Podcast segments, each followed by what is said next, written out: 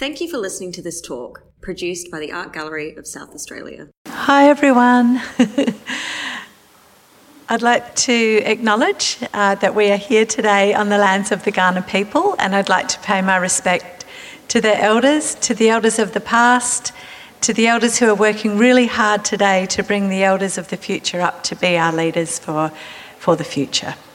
So, thank you all for coming. My name is Nikki Cumpston, and I'm the Artistic Director of Tarnanthi And it is my absolute pleasure to introduce you today to Sally Scales, who's one of the most innovative, incredibly dynamic young women I know.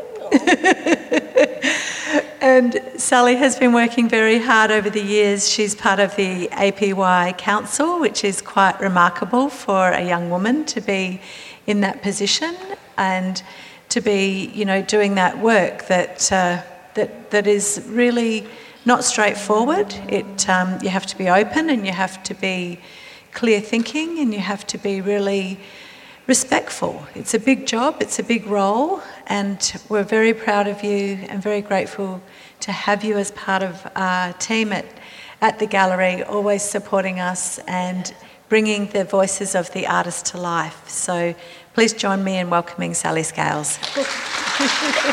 oh, thank you, Nikki. I would like to also acknowledge the traditional owners of this space, the Kaurna people. I also want a big shout out to the leadership here at the Art Gallery of South Australia who have always shown such beautiful generosity, especially for First Nations people. So thank you so much. We are in the room of my bosses, as I always say. And I thought I would start with the big, big boss, which is my grandma, Wawiriya Burton. Um, so Kami, which is our word for grandma, we think she's about 98. She's the oldest female artist we know, not just Aboriginal artist, female artist in Australia. She loves to paint. She'll do a painting of this size in a week, She's bossy. I get all my bossiness from her.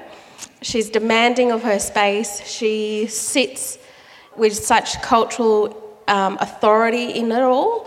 So, a little bit about remote art centres. So, um, in the APY lands, we've got seven art centres across the lands, and all of them were started by women.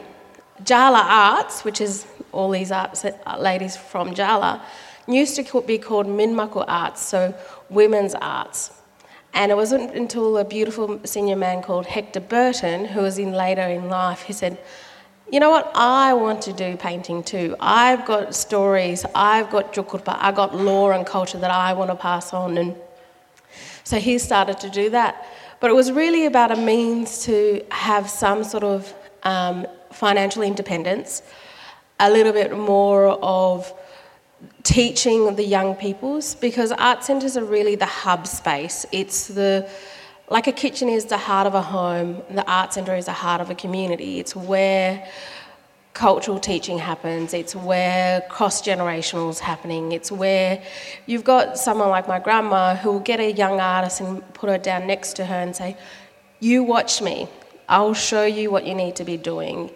And that the bosses just hold that space together. It's and also for an elderly person or a person with a disability, the art centres are only places that they have agency or they have a chance to thrive.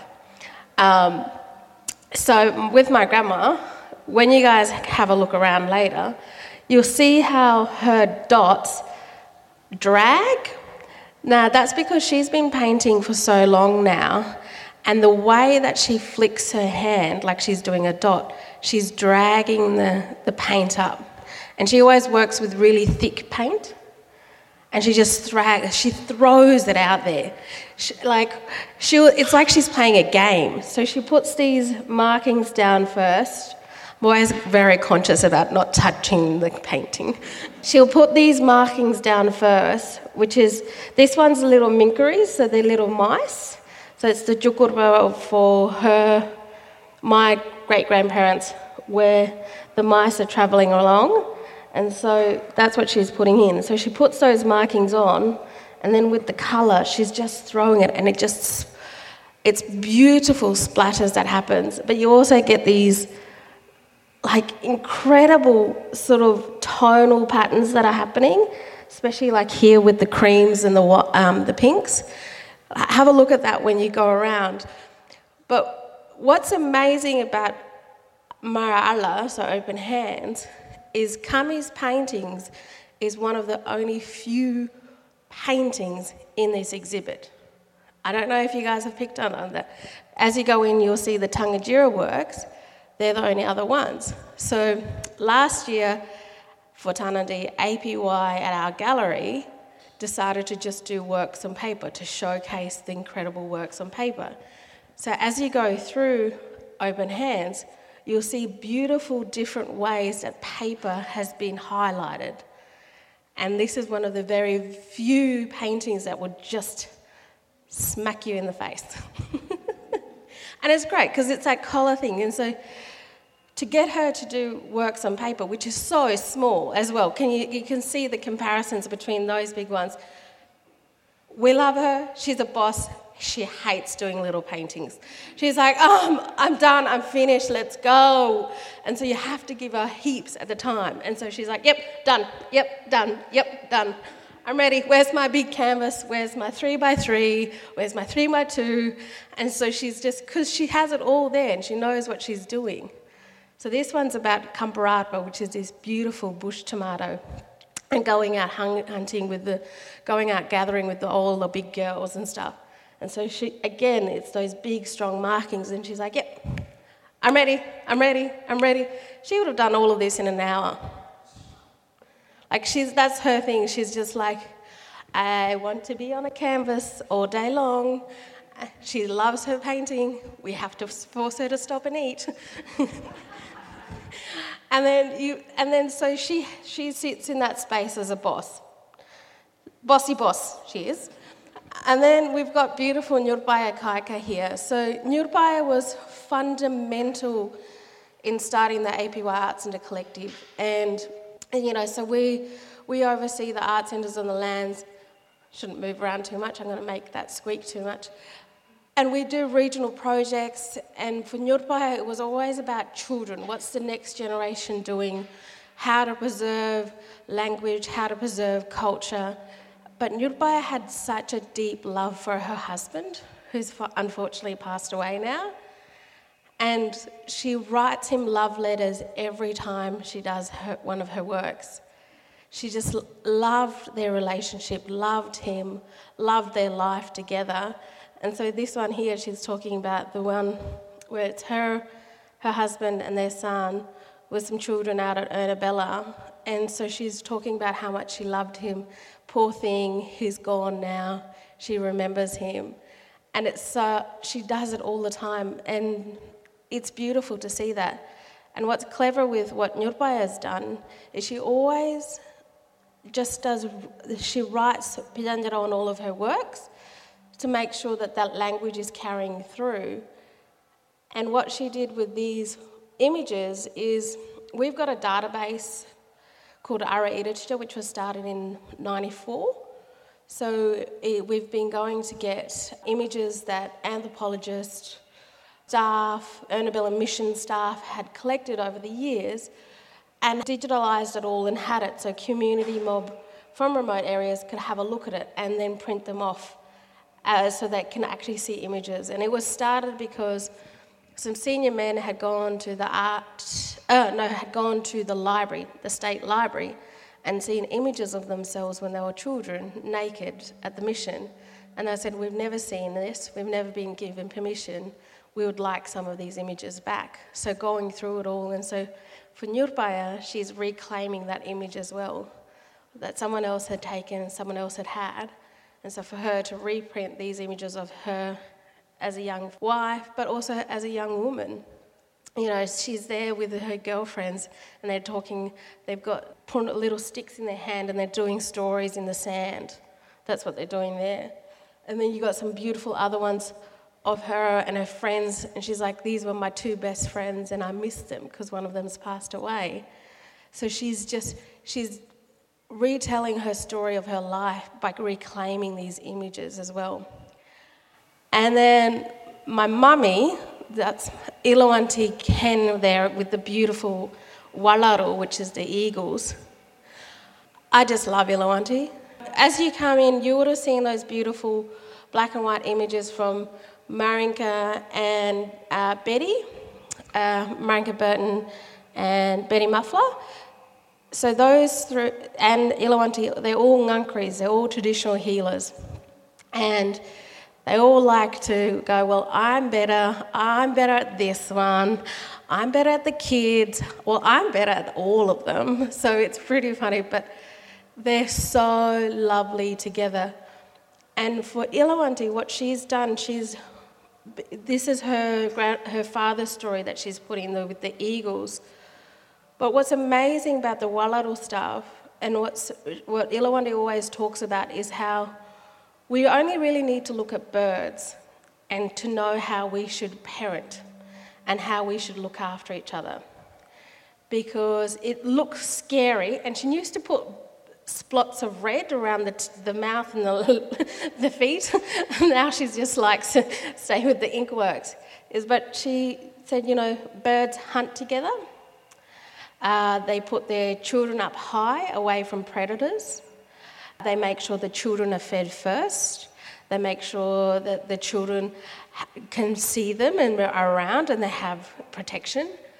But there's that community of looking after each other. And so it was like, well, obvi- that makes sense. You know, we, as a mum, you want to make sure that your children are fed first, that they're away from predators, you know, that there is a community network with, around. And so it can look really scary and really like, whoa, like they're hunting and things. But it's like, and it's in that, with that beautiful splots of inks on that paper, which Ilawanti loves a happy accident. Um, and maybe, I don't know if some of them are really accidents, because uh, she loves a good spot. And it's just sort of happens, and it's, and it's, she just makes it work. And she's, she, her and Nyurpaya and Mary Pan a few years ago actually wove, they did a woven basket, but as a nets around this Tjukurpa, around birds, around looking after children, and it was in Alice Springs, and it was this beautiful nests that were like a vase, and it just had lots of feathers and stuff around it. Um, and so you can see where she just, and it, I don't, I actually don't know if Ilawanti will come back to working on a canvas, to be honest. I think she's a paper lady, which is great. Um, and then you've got Naomi, who's doing the Tjukurpa with the Minyma Mamu, the monster lady, the monster mother, chasing everyone, which is sort of, I suppose, it's one of those fables that you were told as children. So, you know, kids had Hansel and Gretel, we had Minyma Mamu. You know, if you're not listening to family, then that Minyma Mamu, that monster lady is going to come and get you. You know, and so it's as it's what you're told, and you know, as they you're following, or if you're not coming home at night, this is what's going to happen. So it's all of those sorts of little Tjukurpa that happens, those little stories. I don't call them dream time or dreamings. I actually think dream time or dreamings are insignificant to what our Tjukurpa is. Tjukurpa is our word for law, it's our word for culture, it's our word for our connection to country, it's also our word for you know, all of that. And so when you think of, well, dreaming or dream time, which is something that is a very Western word to signify an Aboriginal beings or things, it's sort of like, it's, it doesn't have the strength to it. I mean, imagine if when the first fleet came in, this, people were like, no, no, this is our laws and customs. It's not our dream time, it's our laws. That change of that one word you know, would sacred sites be ruined? Would languages be ruined? So you think if that's someone's law and that's connected to them, how different that is. Instead of a dream time, which you can just sort of go, oh, well, that's just made, made up. It's in the sphere of dreaming. And I thought I'd talk a little bit more about, so with, you've got Betty and not in this room. Betty and Maringka Burton, as I just said, they're, they're these beautiful Ngangkaris, and so they've started to work together. They're a niece and auntie team, um, both Ngangkaris. And what's a beautiful story about Betty Muffler is Betty's only started painting about f- four years ago, three, four years ago. And so for her, she's very late in her life. She's like, okay, I'm ready now. I've done my work. I've been a Ngangkari. I've looked after the kids. I looked after the grannies. And now this is my time, and I'm going to put my Tjukurpa in. And what's been really amazing is to see how Betty's just having the best time of her life, but also getting the recognition she deserves. So she was on the cover of Vogue magazine in their September issue, which was pretty amazing, uh, which is about hope. And because Betty Singh was like, well, I'm a healer and I can't go out and heal everyone in this time of COVID. And so she's like, I'm going to put it all down on my paintings, on my paperworks. I'm going to put it out and put it out into the, the universe so that everyone can get healed when they see my works, which was like, yes, Betty.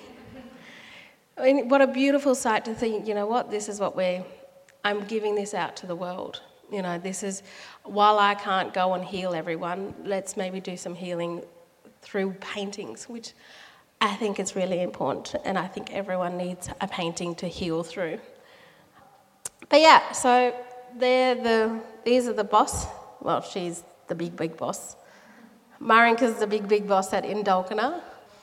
Unfortunately, the Tjala women don't have that chance with coming. she sits front and centre in all the rooms.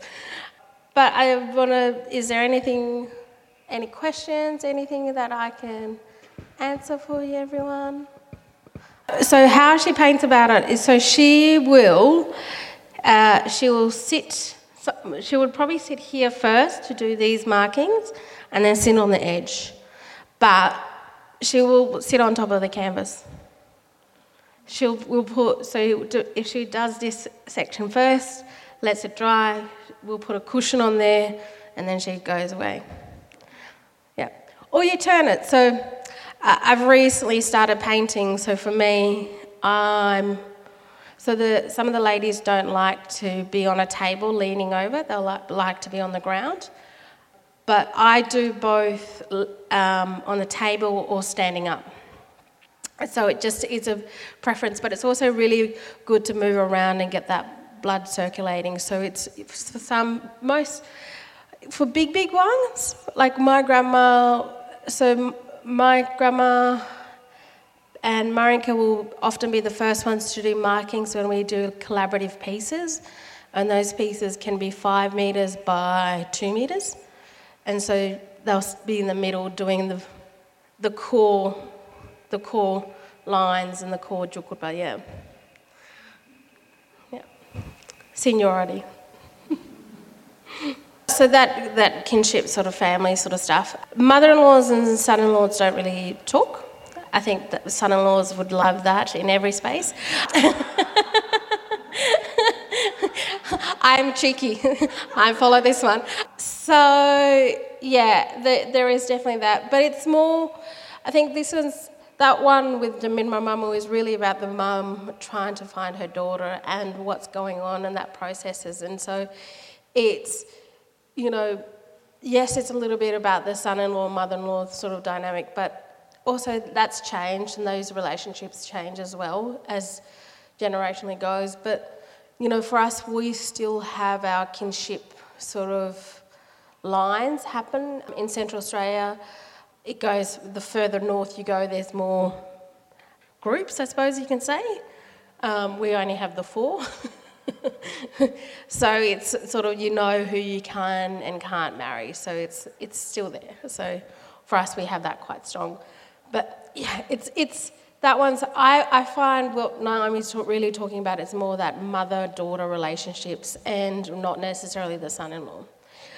I'll say one more thing. As you sort of go and sort of finish with your walkthrough, you will see a beautiful piece by the Maruku ladies, which is a walka board done by Yeah, Mrs. Lewis. But who you're listening to is Mrs. Patterson, and Mrs. Patterson is another big boss, but she's the big, big boss of Uluru.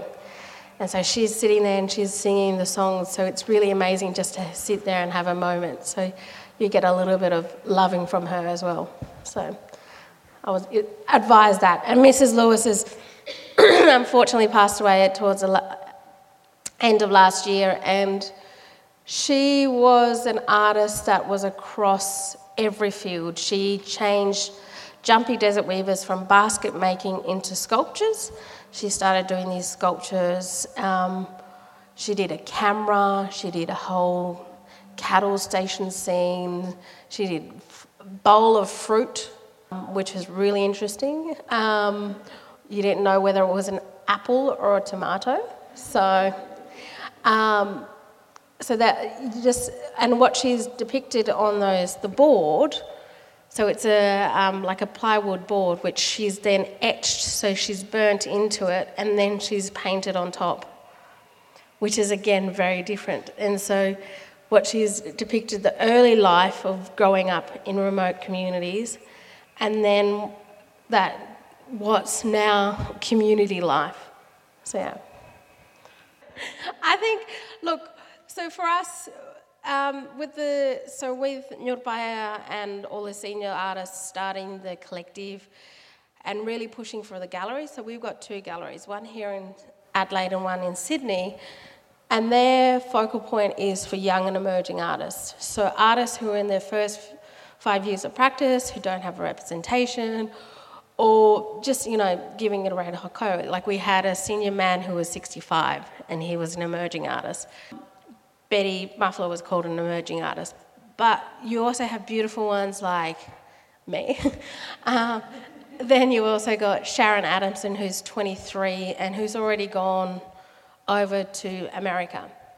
She went and did an artist in residence in Kluge-Ruhe, which is at the University of Virginia. So, because my elders said, well, being an artist is really, really important, especially in remote communities, because you're the only source of non government funds. So, you're the only place where you have independence. And being an artist for us is important in that way, financially, but also for us in the cultural sense, because you're carrying on the tradition and that Tjukurpa of that sacred site, of that um, that family kinship lines, all of that, you're putting that down in, on paper.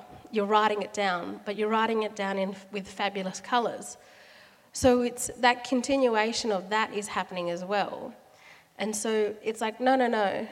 We also want those young artists to have a long and successful career being an artist. Because if you look at the, um, the NATSIAs, the National Aboriginal and Torres Strait Islander Arts Award, for years, the median age of winners would be 60, 65. And unfortunately, with the life expectancy of an Aboriginal person, if you hit that success, you're only going to have it for, if you're lucky, 12 years, and then you pass away. And so they were like, no, no, no, we want these young ones to have it earlier and for longer because everyone else gets to have that space and that avenue. And also, this is a real job. You know, it's, it's, I have a friend who's a musician who's constantly asked by his dad, when are you going to get a real job? And he's like, being a musician is a real job. Might not have the money, money, money at the moment, but it's a real job because it's filling me up. And so I think that's what we need to change our attitudes in the arts as well. It's a real, it's important. Because let's be honest, in civilization, that's what we remember is how the arts changed that time in history. I'll leave it at that.